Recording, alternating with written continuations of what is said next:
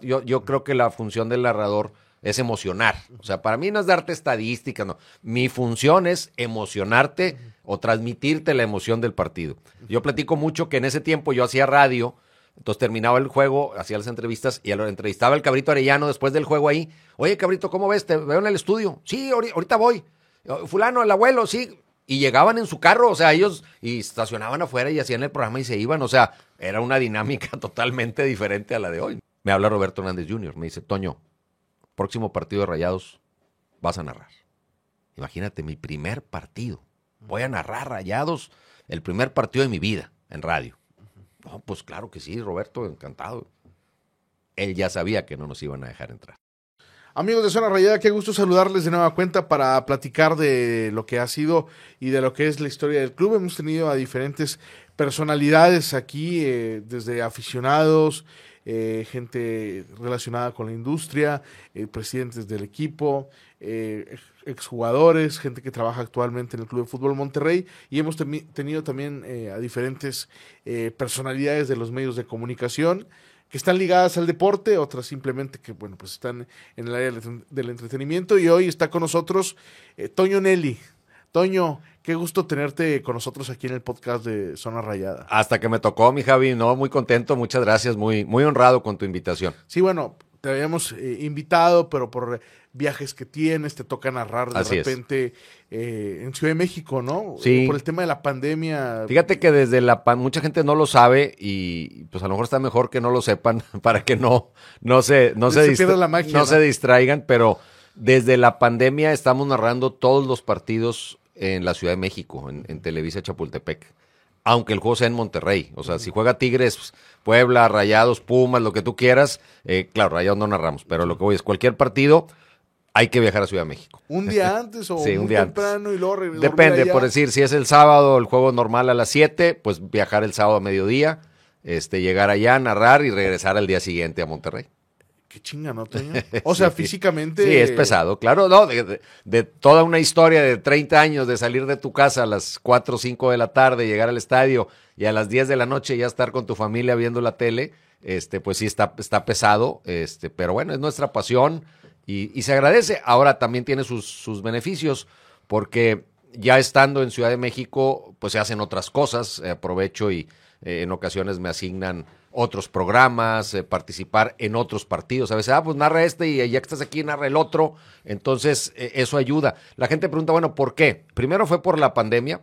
Y después ya es por un tema, no solo de tema de costos, o sea, que me imagino que hay un ahorro, no es lo mismo que viaje uno a Ciudad de México a que vengan cuatro de la Ciudad de México a Monterrey. Lógicamente se pierde un poco en, en, la interacción de estar en el estadio, pero también es la disponibilidad de la gente. A ver, si yo viajo cuatro personas a Monterrey, tres a Aguascalientes, cuatro a no sé dónde, al día siguiente esas personas que van de regreso, pues medio día o, tres cuartos del día no les puedo asignar ninguna otra tarea. Eh, entonces también es un desperdicio de horas hombre tanto viaje y, la gente se la pasaba más viajando que lo que podía trabajar. Y hoy que hay una dinámica de muchas plataformas, de muchos programas, que lo de Internet, que lo de VIX, que lo de TUDN, que son demasiadas cosas las que hay que hacer, necesitas tener disponible a la gente la mayor cantidad de tiempo. Tú ya narras un juego de Liga MX y una hora después puedes estar narrando uno de Europa y luego uno de expansión. O estar en algún programa. O estar en un programa, todo en el mismo día. Si viajas, pues estás anulado, ¿no? Eh, en México transmiten ESPN, Fox, eh, Televisa, TV Azteca y bueno, pues a mí que me toca estar en Claro Sports. Y cada vez es más, eh, e, e, es, es, más eh, común ver que hay una sola persona en la cancha. Sí. O sea, ya nada más hay cancha, ¿no? Nada más hay cancha. El único que está en, el vivo en el estadio es el que hace cancha. Así es, todos los demás. ¿Cómo ha cambiado todo? En la liguilla, por ejemplo, no recuerdo, fue el torneo pasado, antepasado, me acuerdo que fue un Tigres Pachuca de cuartos de final. ahí regresamos al estadio. Entonces, eh, creo que ciertos partidos, por ejemplo, un, América Chivas, en México sí, o sea, los partidos que se narran en el Azteca, en Toluca, en, plazas a las que puedes ir y venir como si fuera local, eh, eso sí se narran en estadio. Pues sí, eh, pero los gastos y la pandemia han llevado esto a los medios de comunicación, ¿no? También muchas estaciones de radio, digo, aquí en Monterrey, pues tra- transmite la gente de RGI Multimedia, no tiene mayor problema en, en trasladarse al estadio, porque Claro. están aquí en la ciudad. Sí. Pero por si la gente que transmitía W Radio o la Octava Sports, eh, que a lo mejor en Monterrey ni siquiera sabían esto, ya lo hacen también. Desde allá, sí. Cuando antes, Toño, todas las estaciones de radio viajaban a Monterrey Claro. para transmitir, te tocaba a ti viajar a, a Aguascalientes y pues ahora la dinámica ha cambiado. ha y cambiado la, tecnología industria. también. Claro, ha cambiado la industria, la tecnología. A mí me ha tocado narrar partidos donde está, eh, por decir, Vladimir en la cancha. Yo estoy narrando y con un comentarista en Ciudad de México y el otro narrador está en Miami. O sea, el primer tiempo lo narra Paco Villa en Miami, el segundo tiempo yo acá o al revés, como quieras, pero lo que voy es que estamos en una misma transmisión, personas ubicadas en tres ciudades diferentes. Y el que te está escuchando, pues la- no lo notas. ¿Cuál es el reto? El reto es para el narrador y en general para el analista, pero sobre todo para el narrador. Porque punto número uno, pues no tengo la, la sensación del estadio.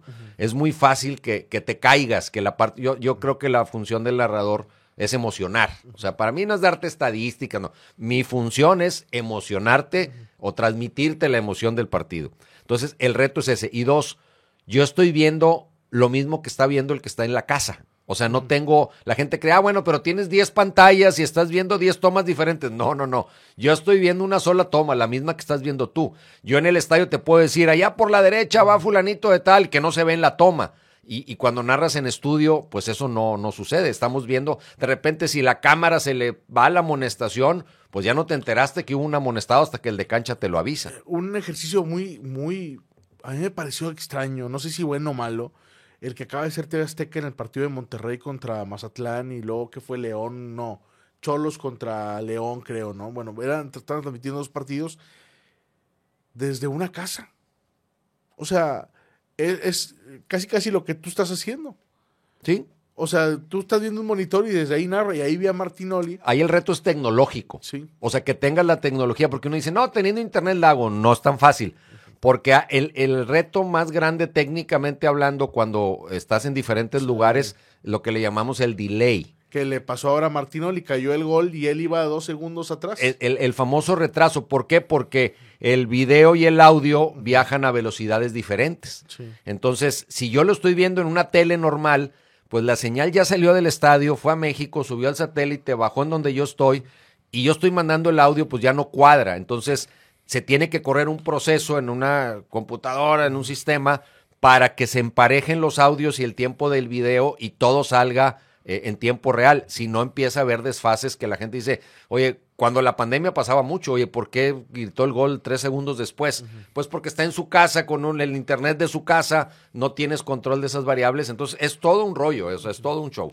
Sí, que bueno, eh, ahora eh, incluso en, en pasa en TUDN también, digo, aquí en Monterrey ahorita la gente pues ve TUDN por los juegos de, de Tigres y porque pues tienen la mayoría de los equipos y también con Fox pasaba similar, ¿no? O sea, Ale Delgadillo está aquí en, En. Monterrey en cancha y los otros comentaristas, uno está en Los Ángeles, otro en Miami, Así y es. están en Fox Deportes, ¿no? Y, y aquí con, con Fox también está Santiago Furcade en, Sí. en cancha y pues, los comentaristas en, En México. en México, ¿no? Sí. Una dinámica que pues es... Hay que adaptarnos a Pa- los nuevos tiempos. La, la industria cambia, ¿no? Bueno, el mismo, el mismo, en este, en este mundial no, pero por ejemplo en Rusia me tocó viajar a Moscú, narré 14 partidos, pero 13, eh, perdóname, 11 los narré en un estudio en Moscú. O sea, sí fui a Rusia, pero no fui a los 14 partidos en estadio por el tema de los traslados que eran muy complicados allá por, por la logística de los aviones y, y los narré aún estando allá en un estudio, que hoy dices, pues si va a ir a Moscú a narrar en un estudio, pues que se quede en México y los narre desde México. Como narramos lo de Regios para Regios, de la selección. El audio de la transmisión de Regios para Regios, pues se hizo desde la Ciudad de México. O en Qatar también, muchos, eh, muchas televisoras de... Claro. de ya no viajaron a Qatar. Es que mira, eh, te cuesta el viaje, pero también, aunque tengas los derechos, te va incrementando el costo de los derechos las posiciones de narración en estadio. Entonces hay televisoras que dicen, a ver, espérame, un este, este, Turquía contra no sé quién, ¿para qué pago una posición dentro del estadio que me va a costar quién sabe cuántos miles de dólares si es un partido que en mi país no tiene trascendencia? Entonces pago los de mi selección, los de las tres selecciones más importantes o cuatro, y los demás los narramos desde un estudio y ni viajamos gente, ¿no? Pues sí, bueno, la, la, la industria va, va cambiando. Toño, una, alguna, nunca te lo he preguntado y, y nos vemos casi una vez por semana. Sí. Eh, Alguna vez le- un amigo platicó una historia urbana, no sé si sea verdad. A ahora ver, que te tengo aquí. me interesa, me interesa. Nunca, nunca te lo había preguntado porque me da pena preguntarte, pero ahora estás aquí. ¿Tú jugabas fútbol? Pues jugaba... O sea, ¿llegaste a estar cerca de ser profesional? No, o- hombre, para nada. Porque un amigo, bueno, tu papá sí, No. tus papás son, eh, venían de Centroamérica, ¿no? No, mi- yo soy uruguayo. Ajá, de, naci- uruguayo, de nacimiento, perdón. mis papás también. Este, o sea, toda mi, todo mi origen es uruguayo. Y yo me vengo a México, a, bueno, a Monterrey, desde 1973, cuando yo tenía seis años, hoy tengo 56. A los seis años de edad llegamos a Monterrey y desde entonces vivo en Monterrey, desde Escuché la historia 1973. de... eh, se- Pero nada que ver con el fútbol, ni mi papá, ni yo. Yo jugaba en el recreo, en el barrio. No, mi amigo se aventó una buena historia porque dijo, no, me dijo, sus papás son uruguayos. es futbolista. Eh, sí, vino a calarse rayados y no, quedó. Nada, nada, voy no voy a decir su nombre porque Ni no- no está en los cerquita. medios, pero. eh, Pero está bien, está más romántica esa historia que la, La mía. pues, deberías no- de contar, Toño. La debería de, de de que cambiar. tus papás vinieron buscando una Bus- historia y tú estuviste cerca. Deberías de escribir un libro que no- de lo que no de fue lo que, Toño, lo ¿no? que no fue la historia. No, na- nada que ni Pero- cerquita. Toño, este. Todo lo que, lo que has conseguido en, en tu, en tu vida profesional, porque bueno, pues eres. eh, has estado en los medios más fuertes de Monterrey y sigues estando en, en Televisa, en los partidos mundiales y todo. Eh, vi lo la historia de que tu papá dejó todo en, Sí. en Uruguay para que ustedes se vinieran para acá. Seguramente cuando tú vienes a México era otro México, eran otros tiempos, era eh, el, el- mundo ha cambiado mucho, nuestra ciudad y el país ha cambiado mucho. Todo lo que has logrado ahora, eh, no mames, o sea, seguramente si tú hubieras escrito lo que querías conseguir, dónde querías estar, lo que querías trabajar, la trascendencia que podía tener el nombre de Toño Nelly, pues a lo mejor no te lo ibas a imaginar, ¿no? No, seguramente no. Mira, aquí te- digo, te comento dos cosas. Yo muchos años después de haber llegado a... Yo, desde el 73 solamente una vez he vuelto a, Montevideo. No sé, a los 20, 21 años de edad, este, mis papás iban más seguido y yo volví 15 días y es la única vez que yo he regresado a Montevideo. O sea, cuando me dicen, pues que eres uruguayo, bueno, pues sí, nací allá, mi familia es de allá, pero yo desde los 6 años me formé aquí. Y yo le preguntaba a mi papá años después, ¿por qué hiciste eso? O sea, si a mí hoy me di, a mí me preguntan mucho, oye, ¿y te irías a México? Pues no sé, o sea, ojalá y no, pues no, me gustaría moverme de donde vivo, de mi entorno, del de mi familia. Y yo le preguntaba a mi papá, ¿cómo es que tomaste una decisión? Porque no es de que, oye, vamos a México y vemos qué onda y luego si no, pues nos regresamos. No, mi papá vino, estuvo tres meses en México porque aquí vivía un tío que fue el que lo motivó a, a venirse a México. Viene tres meses, ve la situación, se regresa y allá mi papá tenía un buen trabajo, nada del otro mundo, pero un buen trabajo. Tenía unos, una casa y unos departamentos que rentaba, según él me platicaba. Este, o sea, no iba a pasar apuros. Y yo le decía, ¿por qué tomaste la decisión drástica de vender todo? O sea, porque yo me acuerdo vagamente a mis cinco o seis años de edad que llegaba la gente y se empezaba a llevar muebles de la casa y todo, que mi papá empezó a vender todas las cosas. Y yo le decía, a ver, ¿por qué no vinimos a probar y luego si no, pues me regreso? Dijo, mira, primero, si hago eso, siempre voy a dejar abierta la puerta de que me vaya mal. Entonces, había que tener una sola opción, o sea, o me va bien o me va bien, porque ya no tengo nada allá, ya vendí todo. Dijo, pero lo más importante, porque él decía, tú estabas tranquilo, estabas a gusto, teníamos una, buena, una buena situación, nada de lujos, pero normal, bien. Me decía, yo sí, pero tú no la ibas a tener, porque las perspectivas del país no. Entonces él tomó la decisión más pensando en mi futuro que en el de él. Y lo que dices tú hoy, pues yo estuviese, si estuviese allá, seguramente no estaría haciendo lo que estoy haciendo, seguramente tendría otra realidad muy diferente, no sé si buena o mala, pero hoy esto que me apasiona, esta vocación que, que descubrí, que encontré y que he desarrollado en México y muy particularmente en Monterrey, porque nunca he vivido en otro lado, no se hubiera dado si mi papá no hubiera tenido el valor de tomar esa decisión y cosa que le voy a agradecer eternamente. ¿Y cómo, ¿Y cómo se dio, Toño, esto de que empezaras a narrar? Fíjate que es muy curioso porque yo hoy platico mucho con chavos en conferencias que doy en prepas, en eh, primeros semestres de carrera y demás. Y veo que para muchos es un tema elegir su vocación. O sea, no, pues es que esto, pero también me dicen en mi casa que esto, pero a mí me gusta lo otro y tienen una verdadera duda de a qué dedicarse. Y yo no sé cómo o por qué desde muy niño me llamaba la atención la narración, específicamente la narración. Jugaba fútbol en el barrio, yo nunca quise ser futbolista, nunca, no tenía las condiciones, este, ni me llamaba la atención. A mí me llamaba la atención narrar. Entonces yo tengo por ahí cassettes de aquellos de, grabadora grandota, de, los que le damos un vuelta con un lápiz, donde yo me grababa de niño a los 9, 10 años, ponía dos alineaciones en una hoja y, y me imaginaba un partido y lo empezaba a narrar. Este, Siempre tuve eso. ¿Por qué? No lo sé, porque en mi familia no hay ni locutores, ni narradores, ni futbolistas, pero siempre tuve esa inquietud y yo creo que si me pongo a pensar de niño todo lo que tendría que pasar para que yo llegara a donde estoy, pues a lo mejor no lo hubiera intentado, que es lo que yo le digo mucho a los chavos. O sea, no te pongas hoy a ver las dificultades para llegar a tu sueño. Tú sueña y el universo se va alineando. O sea, así como mi papá dijo, me voy a México y no me concedo la posibilidad de fallar, o sea, ahí la tenemos que hacer o hacer. Yo dije, esto es lo que a mí me gusta y voy tras eso. No tenía palancas, ni conocidos, ni tenía idea de cómo se iban a ir abriendo las puertas, pero nunca me imaginé haciendo otra cosa y yo creo que eso hace que el universo se confabule para que las cosas pasen. ¿Tú empezaste en multimedios? Yo empecé en el periódico El Norte. Cuando yo estudiaba eh, en la carrera de comunicación, yo soy egresado del TEC, pues era una carrera muy enfocada a cuestiones organizacionales, administrativas, muy poquito, nada de medios. Yo dije, tengo que entrarle a la práctica, porque si, aparte era lo que a mí me gustaba. O sea, a mí no sabía que habías trabajado en el norte. Claro, en, un día en una, en una clase va el licenciado Ramón Alberto Garza, que era el director del periódico El Norte por muchísimos años y Grupo Reforma, y yo me acerco, oiga, pues yo quiero trabajar ahí en el periódico. Y pues, ¿qué experiencia tienes? Pues nada, pues fui director del periódico en la secundaria, nada más, es lo único. Pues me dio una tarjeta y hay toda una historia que incluso es parte de una conferencia que yo doy que se llama El Juego de la Vida. Y, y al final eh, llego al periódico y me dicen, bueno, ok, vas a practicar aquí, te vamos a dar chances. ¿De qué sabes? Pues de deportes. Pues órale, a deportes. Entonces yo empecé reporteando los sábados y los domingos porque estaba en primer semestre de carrera del TEC, imagínate la, la presión con 90% de beca, pues para poder salir, porque la situación no daba para otra cosa, había que cuidar mucho.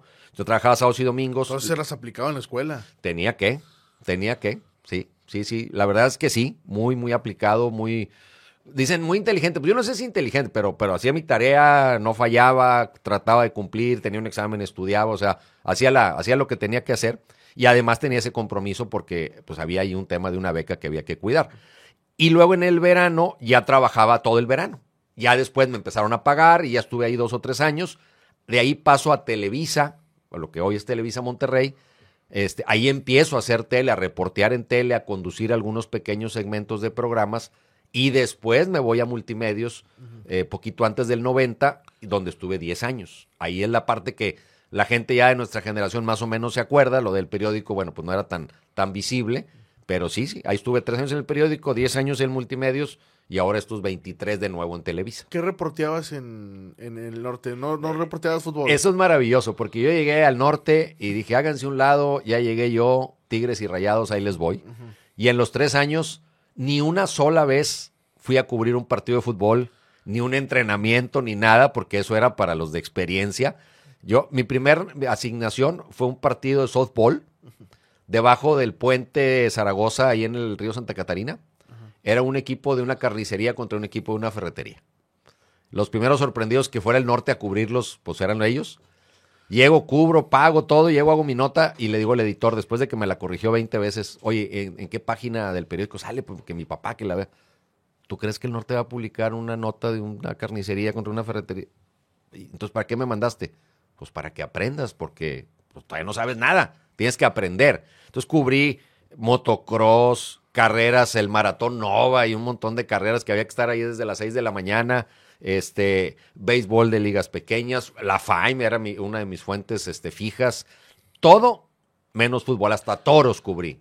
Box, todo, todo, lucha libre, menos fútbol. Digo, muchos chavos que te, que te están escuchando, que te están viendo, no van a saber lo que voy a decir. Pero entonces, para tú llegar a 12 deportes, te aventaste un recorrido. Ah, claro. O sea, no fue de que, ah, llegó Toño Nelly eh, a los 17, 18 años, ya mételo a cuadro. Hoy, fíjate, yo platico mucho esto porque creo que es una referencia importante. No es decir, friéguense como me fregué yo para que lleguen. No, si puedes llegar más pronto, qué bueno. Pero hay una cosa básica que yo creo que sí influye. Las horas de vuelo. Si tú eres piloto de un avión, no es lo mismo cuando has volado una hora que cuando has volado 500 horas. Y siempre les pongo este ejemplo, dos ejemplos a, a, los chavos. Señores pasajeros, aquí estamos arriba del avión, estamos por despegar, vamos a Europa. De este lado está Pedrito, que nunca ha volado un avión, pero le encanta, es buenísimo en el Xbox con los aviones y le fascina y siempre ha querido ser piloto. Y de este lado está el capitán González, que tiene 30 años de experiencia y que ha volado a todo el mundo. ¿Quién quieren que los lleve a Europa? Pues tú dices, pues el chavo tendrá muchas ganas, pero yo quiero que me lleve el que tiene experiencia. Claro. Y la otra, cuando llegan chavos, oye, yo quiero narrar. ¿Y qué experiencia tienes? No, nada, pero me encanta, dame chance. Diles ahí en Televisa que me dejen narrar. Le digo, pues qué bueno que no quisiste ser cardiólogo, compadre, porque pues ya me, me querrías operar del corazón hoy sin saber nada. Entonces, no es que no puedas llegar a ser y no es que un joven no pueda tener oportunidades. Yo las tuve, pero las fui teniendo gradualmente y fui adquiriendo experiencia y horas de vuelo para llegar a donde llegué. Hoy queremos encontrar el talento debajo de las piedras. Búscate un chavito que narre muy bien en el YouTube y tráetelo y que narre un partido de la selección. Y, espérame, espérame, y ese chavito, ¿qué experiencia tiene? ¿Cómo sabes cómo va a, a, reaccionar a la hora que se presente un imprevisto, una situación? O sea, abaratamos mucho el talento y, y lo queremos sacar improvisado. Uh -huh. Y yo creo que sí hay que abrir las oportunidades como, como a mí también me las dieron, uh -huh. pero sí creo que debe ser un tema que debe llevar un proceso gradual. Eh, Toño, yo me acuerdo de, de ti eh, una vez que fuiste a un Monterrey contra Celaya. Vino Hugo Sánchez Ajá. al TEC. Sí. Eh, y tú fuiste a entrevistar a Hugo Sánchez, bien chingón. Te metiste a la cancha, pero, pero se te olvidó que pues trabajabas para Multimedios y que Multimedios estaba bloqueado por el club. Ajá. Y te sacó el club. ¿De Aguilita? ¿Te sacaron, no? ¿De Aguilita? O sea, te, te colgaron de los dos brazos. Yo estaba, en ese tiempo no había relación entre multimedios y, y, y, rayados. Y yo no me acuerdo cómo o por qué, pero yo estaba detrás de la portería, como que pues no se dieron cuenta o no le dieron importancia. O sea, sí picudeaste. Pues sí, yo, yo llegué, pásale, pues pasé, ¿verdad? Y Lankenau estaba arriba en los superpalcos. Y de repente se da cuenta, oye, ahí está este. Y me mandó sacar. Y me agarraron dos guardias y pues casi, casi me levantaron así, váyase para afuera. Y me sacaron. Y hasta el camarógrafo grabó parte de eso, ¿no? Eso no me. Pues, a lo mejor sí, no estoy seguro, no lo tengo, me encantaría. Pero, pero me, me acuerdo, sacaron. Yo me acuerdo que era un Monterrey Celaya, gana Monterrey 1-0. Sí, sí. Fue el día que quitaron la mona del arco en. en eh, digo, porque me acuerdo ¿Sí? que ustedes estaban. Porque estaban transmitiendo en multimedios eso. Y después empezó 12 Deportes, había que ver, porque 12 Deportes fue, creo que fue el primer programa de fútbol después de los partidos. Sí, ¿no? claro. El partido, en aquel tiempo los juegos eran a las 5, terminaban Ajá. a las 7 y el programa era de 8 a 10. Yo platico mucho que en ese tiempo yo hacía radio, entonces terminaba el juego, hacía las entrevistas y lo entrevistaba el cabrito Arellano después del juego ahí. Oye, cabrito, ¿cómo ves? Te veo en el estudio. Sí, ahorita voy. Fulano, el abuelo, sí. Y llegaban en su carro, o sea, ellos, sí, ahorita nos vemos, se metían, se bañaban, tú, yo me iba al canal y, y ellos llegaban en su carro ahí a, a, ahí a la colonia Roma y estacionaban afuera y hacían el programa y se iban, o sea, era una dinámica totalmente diferente a la de hoy. No, no hoy quieres una entrevista no, y tienes que pedir. No, es más fácil entrevistar al Papa. Sí, y bueno, me, me acuerdo de eso.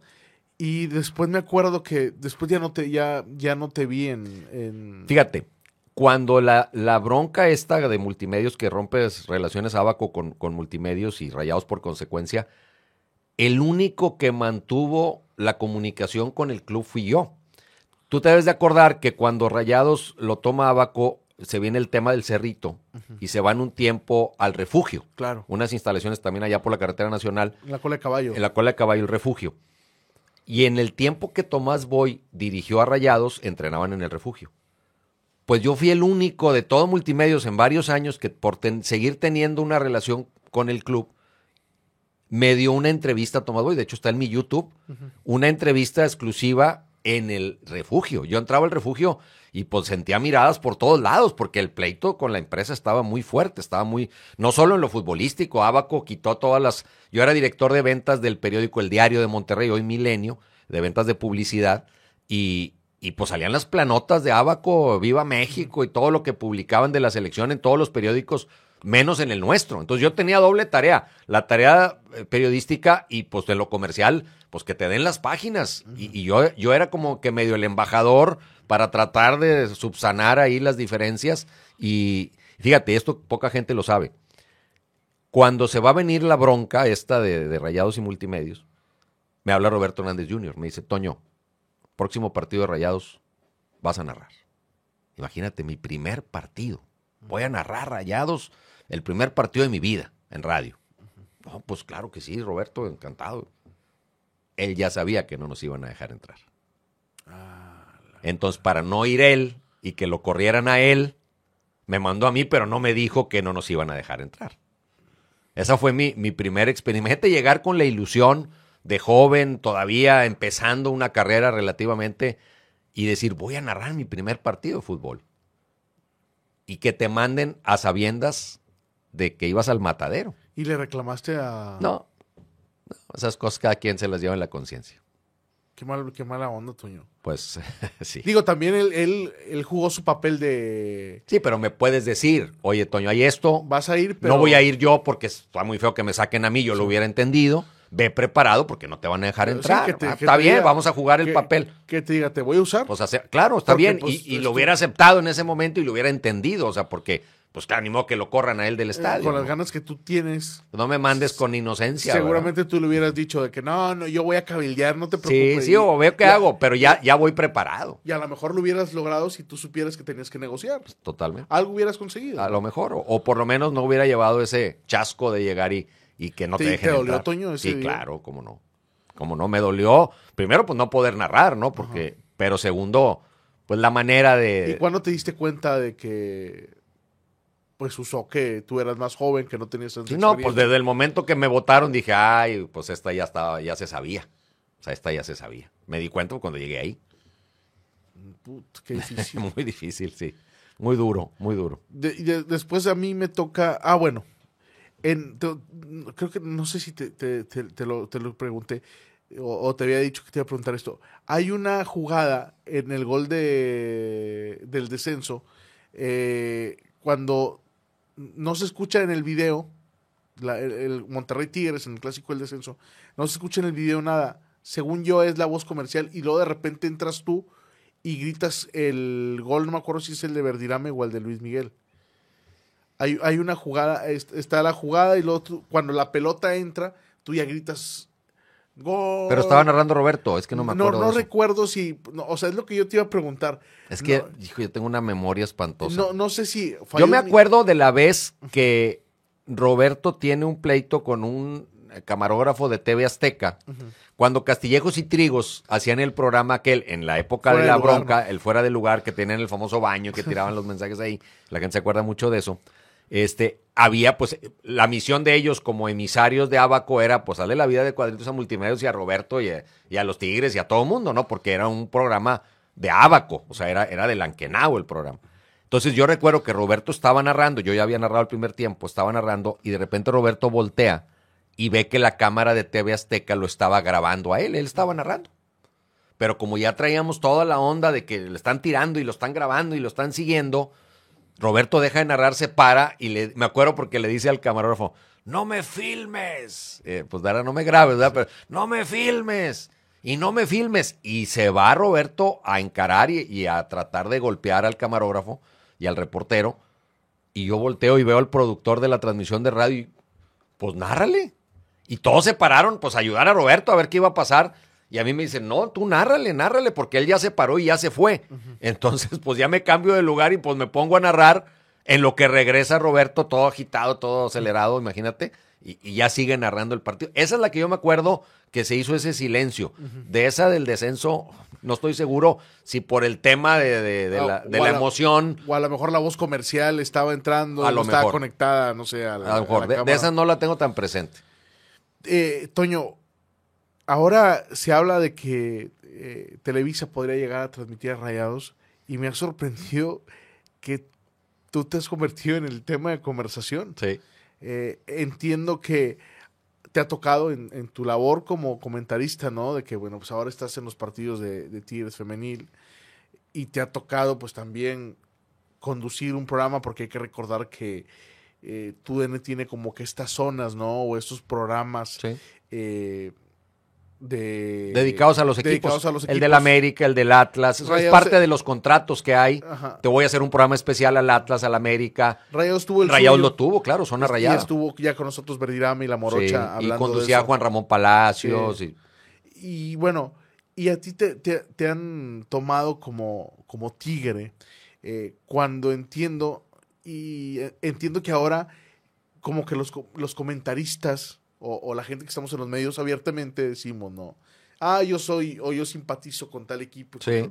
Y tú eres, no te voy a decir viejo, si, lo- si te lo llevo a decir no es con esa intención. Lo sé. Tú, tú eres de otra generación, Toño, en donde la gente, donde seguramente el único que en Monterrey simpatizaba con un equipo era Hernández Jr., ¿no? Ujú. Don Robert. Y tú eres de otra generación donde yo narro, yo tengo que hacer esto y yo hago el otro. Que la gente a veces, sabiendo toda tu trayectoria y sabiendo toda tu carrera, de repente, pues se quiera, te quiera decir algo, o la gente a lo mejor no sabe que pues tu trabajo es ser comentarista, ser narrador, y que en algún momento seguramente has criticado a Rayados porque se han hecho las cosas mal. Que la gente crea que tú tomas partido por algo. Digo, yo tengo el, gusto de conocerte eh, desde hace mucho, pero un poco más cercano en los últimos meses. ¿Te, te duele a ti que de repente la gente, que tú digas, "Puta, la gente me está encasillando por algo que hago cuando pues tengo tantos años este, haciendo las cosas en los medios de comunicación? Claro, me, me duele que la gente juzgue y dé por hechas cosas que no sabe. No, es que a él, eh, tal, le pagan y tal club le da dinero. Y, espérame, pues eres haciendo, ¿dónde viste? O sea, tú puedes decir, oye, no me gusta cómo narras, no me gustaría que narraras a mi equipo porque no me gusta, porque me caes gordo. Todo eso está perfecto porque pues así somos los seres humanos. Pero que lo argumentes dando por hechas cosas de las que no tienes idea. Yo te pregunto, Javi, si hace cuatro años y medio, cinco, que Rayados deja a tu DN, se va a Fox, y Tigres es el que se queda, si hubiera sido al revés, si Tigres se hubiera ido a Fox y Rayados se hubiera quedado en tu DN, entonces hoy yo sería Rayado. Y los Tigres dirían que le voy a Rayados. Yo no narro por afición, o sea, yo narro por vocación. Narrar es mi vocación, porque también he narrado a los cimarrones y no escucho que nadie me diga, ah, le vas a los cimarrones. Y he narrado al Necaxa. Y hago un programa porque la empresa me lo asigna, tienes que hacer un programa. Pues, está bien. Si mañana me dicen, oye, ahora vas a hacer un programa de fútbol americano o vas a hacer un programa del Veracruz, porque ahora tenemos un convenio con el Veracruz y necesitamos un conductor O de Rayados. o, o- o, claro, o sea, yo soy narrador, comentarista, comunicador de profesión. Si una enseñanza me dejó mi padre cuando empecé la carrera, me dijo, tú tienes que trabajar para el 100% de la gente que va a poner la tele. Y la gente no tiene por qué pagar el precio de tu afición. O sea, si tú le fueses a un equipo, eso no tiene que trascender en la pantalla, ni en tus análisis, ni en tus enfoques, porque tú mismo estás traicionando, primero, tu profesión, así lo veo yo, y segundo, pues estás desperdiciando a la mitad de la gente que te puede ver, porque ahora resulta que tú le vas a uno, entonces los del otro no te quieren. Entonces la gente eh, opina sin fundamentos. Además, pues yo entiendo que hay afición de, de- de menor edad que su memoria llega a los últimos cinco años. Entonces nada más me han visto narrando Tigres, pues porque ahí me ha puesto la empresa. Nada más que los 18 años anteriores en Televisa, más los 10 años anteriores en radio, 28 años, yo narré Rayados y Tigres semana a semana en los dos estadios. O sea, estos cuatro años y medio no definen mi carrera. Estos cuatro años y medio han sido una circunstancia de un tema, de una relación comercial en donde yo dejé de narrar Rayados porque el equipo dejó de estar en la empresa para la que yo trabajo. Muchas veces yo le he pedido a la empresa, oye, cuando Rayados juegue fuera contra un equipo de Televisa, pues llévame, o sea, ponme a narrar, porque para mí en la ciudad es muy importante mantener el equilibrio, mantener el balance. Yo no quiero estar de un solo lado porque no es mi, idea, ni, ni quiero ser identificado con un solo equipo. Yo soy regio, a mí me conviene, tengo más chamba, entiéndanlo así, gano más lana si narro más partidos. O sea, nada más por un tema ya de conveniencia, antes de entrar en otras condiciones. ¿Por qué querría yo nada más estar de un lado si puedo estar de los dos lados? Yo, yo no soy aficionado. Yo soy profesional de la narración, de la comunicación. Y que seguramente extrañaste a Rayados. Pero ahora claro, yo no sé si esto que se dice, porque a nosotros no nos han comunicado oficialmente, oye, sí va a ser, ya está, o sea, a mí no me han dicho nada en la empresa, escucho lo mismo que escucha la gente. Eh, yo deseo que se, primero que Rayados regrese a mi empresa, o sea, eso es de antemano. Y si ya estando en mi empresa puedo volver a narrar Rayados, para mí sería fabuloso. Yo tengo grandes recuerdos, invito a la gente de, a la gente joven que nada más se acuerda de cuatro años y medio para acá, que busque en mi YouTube las narraciones históricas que me ha tocado participar de momentos muy importantes de rayados. Eh, y no por, insisto, no porque sea rayado, sino porque a lo mejor la gente no, no lo vivió, no se acuerda. Hay unos que dicen, es que te has dedicado a destrozar al equipo. A ver, ponme cinco escritos o cinco videos míos destrozando al equipo, así como una cosa sistemática. Pues no, alguna vez habré criticado. Te quisiera poner en la mesa las pláticas que he tenido con la directiva de Tigres cuando algo de lo que digo no les parece y con toda Yo, sinceramente. con toda la situación me llaman, oye, a ver, espérame, te pasaste. Y como, como cualquier club que defiende sus intereses, para los que piensan, no, es que este está del lado de Tigres y Tigres le paga. Te quisiera platicar las reuniones que he tenido en donde con, con mucha seriedad y como parte de mi trabajo me dicen, oye, espérame, esta crítica no estuvo bien, te pasaste aquí, te pasaste allá. O sea, la gente no sabe muchas de Yo- las cosas que pasan. Yo, Toño, he visto, he leído, bueno, te he visto tres críticas fuertes. Una donde le contestas a Don Robert. Una donde le contestas a Miguel Arispe cuando tenía la columna de Zancadilla. Sí. Y otra crítica que me que la vi, la vi en vivo. Y que fue a la directiva de Tigres. Yo creo que esa es la, la- porque ha- hablaste del entorno, hablaste de la situación. Y a veces la gente se queda con un, o sea, con, ah, eh, este güey aparece más allá, pues es de este lado, ¿no? Eh, o, y ahora que eh, todos empezamos a sacar como que nuestro lado de, de, de que a quién le va, pues la gente como yo cubrí Tigres en ABC, como yo cubrí Tigres en Buenos Aires y como yo viajé a Houston, a Ayer eres Nueva tigre, York, ya no vayas a rayados. mucha gente creía que yo era aficionado de Tigres, ¿no? Es que confunden mi trabajo con mi preferencia futbolística, o sea, no tiene nada que ver. Y pues mucha gente a veces se, se queda con eso, ¿no? Y a ti pues te, ha- tocado una etapa muy fregona. Yo te voy a decir, Toño, eh, yo me acuerdo clarísimo de Juan Ramón Palacios en Multimedios. Tú estando en Televisa y Juan Ramón Palacios hablando de ti en Multimedios donde ya pongan a, a Mario Castillejos y a Toño Nelly a narrar los pinches juegos porque la gente que ponen de México no se sabe los nombres de mis rayados. Y yo decía, qué huevos de, de Juan Ramón Palacios de hablar de Televisa en multimedios y todavía exigir que Toño y Mario, porque ustedes estaban en la banca, Sí, ustedes eran banca cuando, éramos canchas, sí. cuando estaban, este, eh, en- cuando empieza Pasión Futbolera, Sí, o cuando sí, tú entras a. Televisa. Y yo me acuerdo que cuando ya te, te toca narrar, porque ya te habíamos escuchado narrar, eh, que dije, no mames, qué chingón. Y me acuerdo que hubo una- un comentario generalizado.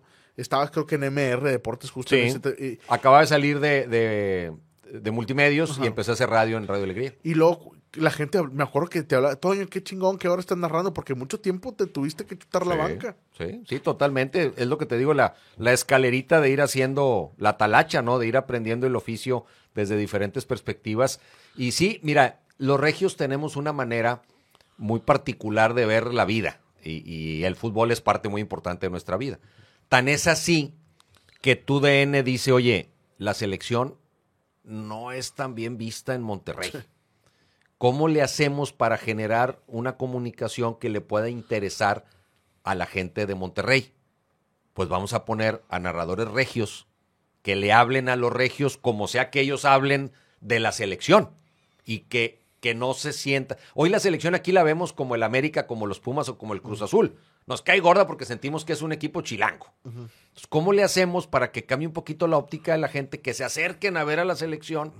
Pues vamos a poner voces regias y de ahí salió lo de Regios para Regios, que ha sido un exitazo. O sea, la gente nos ha beneficiado con su interés, con su atención y, y hemos logrado que la gente se acerque un poco más a la selección, pero no alabándola, no echándole porras, sino diciendo lo que vemos los regios Es otro lenguaje. como, exacto, es otro lenguaje.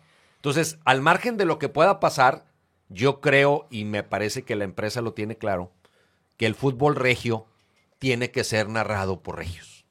O sea, Tigres y Rayados tienen que ser transmitidos al país y más allá de las fronteras por voces regias que viven, que entienden, que sienten, que están en el día con día en el fútbol. Parte de la estrategia cuando yo entro a Televisa de narrar Tigres y Rayados decían es que en aquellos años antes de que yo entrara venían siete compañeros de México a narrar Tigres y a narrar Rayados. O sea, el narrador y los comentaristas y los de cancha, que en aquel tiempo eran tres, tres de cancha, dos narradores y un analista mínimo eran seis y todos venían de fuera. Cuando Mario y yo aparecemos en el panorama de la tele, regia y todo, y que empezamos a tener contacto con México, la estrategia de Javier Alarcón es, oye, quiero poner a alguien local que conoce el día con día de los equipos, que le puede hablar a la afición de ese equipo con, con un poco más de conocimiento de causa y es la voz que la gente todos los días está oyendo en el radio, está oyendo en la tele en esa ciudad. Y parte de la estrategia, incluso de repente de ir a narrar fuera, era balancear, que la afición regia se sintiera representada por una voz de la ciudad. Yo creo que esto que viene, si se da y se confirma y sucede lo de Rayados, yo creo que va a tener que llevar más o menos esa idea. Por lo menos un equilibrio, un balance de voces, porque la afición regia vive de una manera muy diferente el fútbol a como lo vive el resto del país. Yo, yo como aficionado de Rayados, Toño, sí tengo algo que reclamarte. ¿Cómo? Tú también. me acuerdo, me acuerdo mucho que estaba con mis amigos de la prepa en el, viendo en la casa el, el juego. Eh, en el DirecTV, porque pues la, la, verdad, la verdad. Y tú estabas eh, diciendo, es, un, es, un, es una muy buena narración porque tu reacción fue eh, muy buena. Eh, y ahí es donde se ven las tablas, ¿no? De, de, un comentarista donde tú estás diciendo, bueno, entonces Tigres estaría jugando primero en la cancha del estadio universitario y después la vuelta sería, y en eso aparece el Guille Franco, ¿no? El gol que lo cambia todo. Sí. Eh, no te tocó a ti por tema de derechos la final de Conca Champions entre Monterrey y Santos. Pero te tocó ese gol del Guille Franco que fue el último como Rayados y es el gol que, lo cambia todo. ¿Qué sensación, Toño, era narrar en el TEC? Porque cada vez temblaba más el TEC, ¿no? Cada vez iba más gente a los partidos, cada vez era más pasión.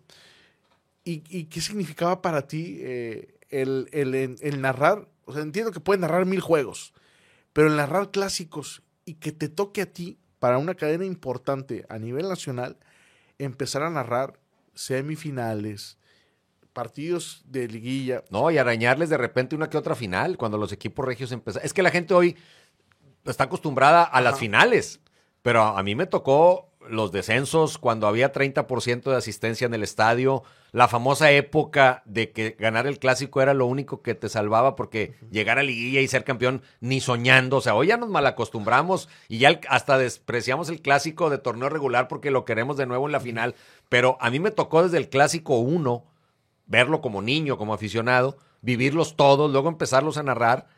¿Cuántos clásicos tuvieron que pasar para que tuviéramos la famosa final regia? Entonces, eh, hoy estamos eh, muy bien acostumbrados porque las épocas del fútbol regio han evolucionado para bien. Pero a mí me tocó este, este, picar piedra desde que el fútbol regio era aguas que no nos vayamos a ir a segunda división. O sea, a, ti, te, tocaba seguramente hacer tu planeación. Digo, pues ahora que vas de vacaciones con tu familia, ¿no? Y decías, bueno, pues en la jornada, el torneo se acaba en 10 de mayo. Bueno, pues me voy de vacaciones el 11, pues total, estos güeyes no van a clasificar. Claro. Así era mucho, así fue mucho Pero claro, no, claro. Y, y planear tu vida en base al calendario del fútbol. Hoy ya dices, a ver, el, termina el torneo, pero puede llegar a la final. Entonces, pues tengo que proteger las tres semanas de liguilla. Yo soy de los más enojados cuando los equipos regios quedan eliminados antes, porque si no llega un equipo regio a una final, yo no voy a narrar la final. O sea, yo, yo estoy cuando está Tigres o cuando está Rayados. Me toca la final, la del América, este, el gol de Bangioni de penal, este, ese video famoso que anda en redes, ¿no? Donde dicen, oye, la reacción de tus compañeros de Televisa que están ahí a un lado, les digo, pues es la misma reacción que hubiera tenido yo si hubiera pasado al revés. Si gana el América y yo hubiera estado atrás de la imagen del que está narrando, pues también hubiera puesto cara de váyanse todos al diablo, porque pues yo hubiera querido que ganara el equipo de mi ciudad. Entonces, bueno, esa es una cosa anecdótica. Pero planear toda la, toda la vida este, de la familia en, en, función del calendario del fútbol. Y en mi casa ya saben, o sea, en torneo regular, fin de semana, no cuenten conmigo. Ahora, estos cuatro años y medio, pues tengo uno sí, uno no, uno sí, uno no. Ya mi esposa ya me dice, híjole, o sea, y si se hace eso, se confirma esa situación, este, ¿vas a ganar el primero? Pues no sé, no sé si se haga y si se hace, no sé si me van a poner, porque eso, la gente cree que yo tengo asegurado el contrato, no. A mí cada lunes me avisan si el sábado narro o no narro. O sea, yo estoy esperando el, correo o la alerta de la aplicación en donde me avisan si voy a narrar o no voy a narrar. Hasta ahorita, afortunadamente, siempre me ha tocado. La final regia me tocó narrar la ida y la vuelta. O sea, que habiendo tantos narradores disponibles, a mí me asignaran la ida y la vuelta, porque dices, bueno, me das la ida o me das la vuelta y las otras posiciones las repartes, ¿no? Porque hay muchos tiradores. El grado de identificación que tu DN me da con el fútbol regio me llevó a que fuese quizá el único narrador en muchos años que tuve la oportunidad de estar en los dos partidos. Imagínate el, el orgullo que es para mí como, como gente que ha crecido en el fútbol de esta ciudad, pues tener ese reconocimiento de parte de la empresa.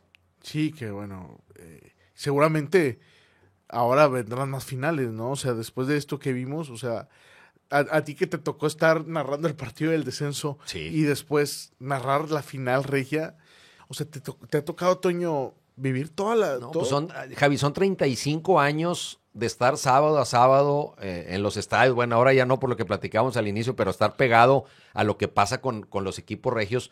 Te soy sincero, a mí sí me duele que la gente de un lado piense que le voy al otro o el otro al que le voy a este. O sea, era, era muy padre porque yo ponía un tweet y luego abajo. Claro, como eres rayado y luego abajo del mismo tweet, obvio, le vas a los Tigres. O sea, entonces, ¿qué estamos entendiendo? Me queda claro que cada quien entiende lo que quiere entender.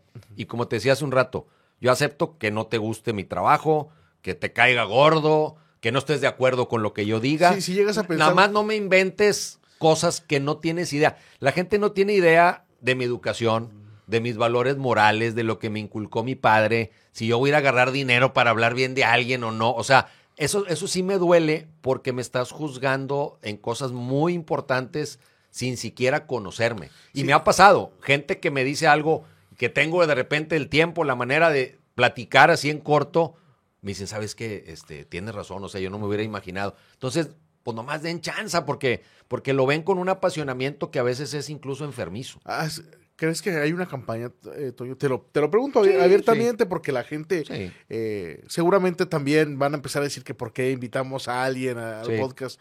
Y, y, yo te soy sincero, Toño, este podcast no lo hacemos eh, para responderle a alguien, para ser polémicos.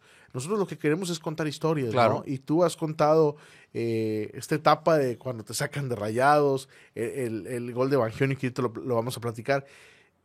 Este podcast nosotros lo único que queremos es contar la historia de gente que está ligada al Club de Fútbol Monterrey y que te puede servir. Digo, hemos tenido a La Morocha, hemos tenido a Ana Lago, hemos tenido a un montón de gente que viene y habla de, su experiencia. Y, claro. y creo que ahora, bueno, pues esta clase de pláticas sirven para, para muchos chicos que seguramente tienen la ilusión de, de narrar, de comentar y todo.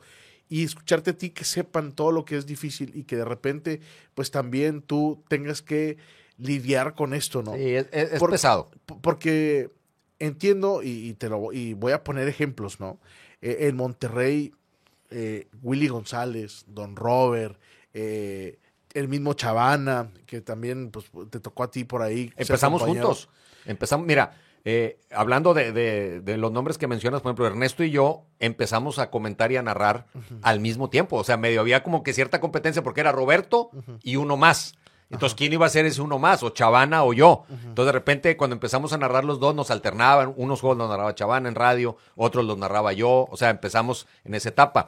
Willy, él, su primera aparición en tele, se la di yo en 12 deportes. Él tenía una sección de básquetbol. Eh, había otro compañero, Víctor Villalba, tenía una sección de fútbol americano, luego también Enrique García, en este programa de 12 deportes, que la primera hora era de fútbol y la segunda hora se la dedicamos a los demás deportes y teníamos eh, especialistas. Entonces, este, pues con todos, todos hemos sido compañeros, todos hemos trabajado juntos. Sí, digo, hay, hay un montón de gente en, en, los medios, ¿no? Eh, pero uno va encasillando, ¿no? Por decir, que son más protagonistas, ¿no? Digo, Pello Maldonado, que ahora pues es el último que ha salido, Santiago Furcade, están más identificados con un equipo o con otro. Y yo veo que hay gente que no está tan definida entre un color u otro, por decirte, y te voy a ser franco, en tu caso, el caso de Enrique García, ¿no? Que se manejan más como eh, Enrique García en algún momento narraba Tigres eh, en el streaming y narraba el streaming de Rayados, ¿no? Que de repente ah, e, exista como una campaña o que la gente te, te, te encasille en algo, siendo que tú Toño, pues has luchado tantos años en que, oye, no, espérame, yo soy profesional, yo narro aquí, yo narro acá. Te, llega como que, no sé si a molestar, sino que dices, puta, ni tantos años trabajando o luchando para que la gente no me encasille en algo y me terminen encasillando, porque hoy las redes, pues eso hacen, ¿no? Es, es el deporte de hoy, es la moda. Lo que dices tú, primero, para generar más pasión, la moda en los medios es que el, el, el que está en el medio le vaya a un equipo. Porque, ¿qué hago? ¿Estás a favor de eso? Eh, lo acepto como algo que está de moda. Yo no lo haría, o sea, yo no lo hago. Eh, porque, ¿qué pasa? Cuando yo digo que le voy a un equipo como comentarista o narrador, primero genero la atracción de los que le van a ese equipo. Van a estar conmigo porque le vamos al mismo. Pero también genero la atención negativa de los del otro equipo. Y más en una ciudad polarizada como Monterrey. Entonces, esa idea de que yo le voy a uno, jala porque para bien o para mal, pues tengo a los míos y a los otros también los tengo porque me van a tirar. Entonces, e, es, entiendo que hoy es así. Lo que no me entienden es que yo no soy así. O sea, yo lo hago diferente, pero me, queda claro que a esta nueva generación que ve todo blanco o negro, o le vas o estás en contra, pues no hay forma. Entonces te quieren forzosamente encasillar o de un lado o del otro para que puedas entrar en esa lógica de cómo se vive hoy la pasión del fútbol y como incluso los medios han, han empezado a promover que se viva de, de, esa forma. Y yo les digo, abre nomás tantito el abanico, soy regio, o sea, soy regio, quiero que a los dos les vaya bien, yo crecí y he trabajado muchos años, la, el 95% de mi carrera con los dos equipos. Me conviene a mi lana, a mi bolsa, a mi familia, que los dos lleguen lejos, porque yo puedo narrar una final, si llega uno, si llega el otro, o sea, no voy a ir por, porque si le voy a un color, entonces que, me valga mi lana, mi bolsa, mi trabajo, mi trayectoria, mi currículum, porque yo quiero que gane. Yo no soy aficionado, yo soy profesional. Esa es una diferencia muy importante. Y que para ti entonces es complicadísimo esta época, ¿no? Porque hoy tienes que medir, hoy cuando haces una crítica, ya tienes que pensar en, claro. en oye, voy a hacer una crítica sin que a este le pegue y sin que a este se moleste. Es muy, muy difícil porque a veces esa presión social pudiera llegar a afectar lo que vas a decir. O sea, lo que yo realmente pienso lo tengo que modular porque entonces si digo tal cual, los de acá se me van a tirar, los del otro lado por acá. Digo, tú, yo en, el partido narro no veo las redes sociales mientras narro. Porque ya, o sea, te empieza ya hasta afectar fue penal, ah, fue a favor del que, del de la ciudad, ahora que narro Tigres, por decir. Penal, ¿cómo voy a decir que no es penal si era a favor de Tigres? Pues los de Tigres se me van a venir encima, pero los del otro equipo también. Digo, ¿sabes qué? Al diablo, o sea, yo veo la jugada y yo tengo que narrar y describir y opinar, pues de lo que yo veo, olvidándome de las camisetas, no puedo modular mi comentario porque es a favor de Tigres o es a favor de Rayados o es en contra o es a favor del América. Nunca termino, porque además, Javi, la gente oye lo que quiere escuchar. O sea, tú estás casado con que Toño Nelly es tigre y se acabó. Ya no importa lo que yo diga, no te voy a convencer y yo no puedo estar cambiando mi, punto de vista para ver a quién convenzo y ver a quién no convenzo. O sea, no se puede, no, nunca acabas. No, Toño, tú no, tú a lo mejor harás polémica, pero no te gusta estar en ese siempre has tratado de estar más, ser más ecuánime, ¿no? Mira, yo veo dos cosas. Una, la polémica hay que hacerla cuando hay polémica. O sea, no es de fuerza, ni es todos los días. ¿No te gusta ser protagonista? No, me gusta dar mi opinión y dejar, que eso para mí es clave, dar mi opinión, pero dejar abierta la opción de que tú pienses diferente y de que tu opinión a lo mejor es más acertada que la mía.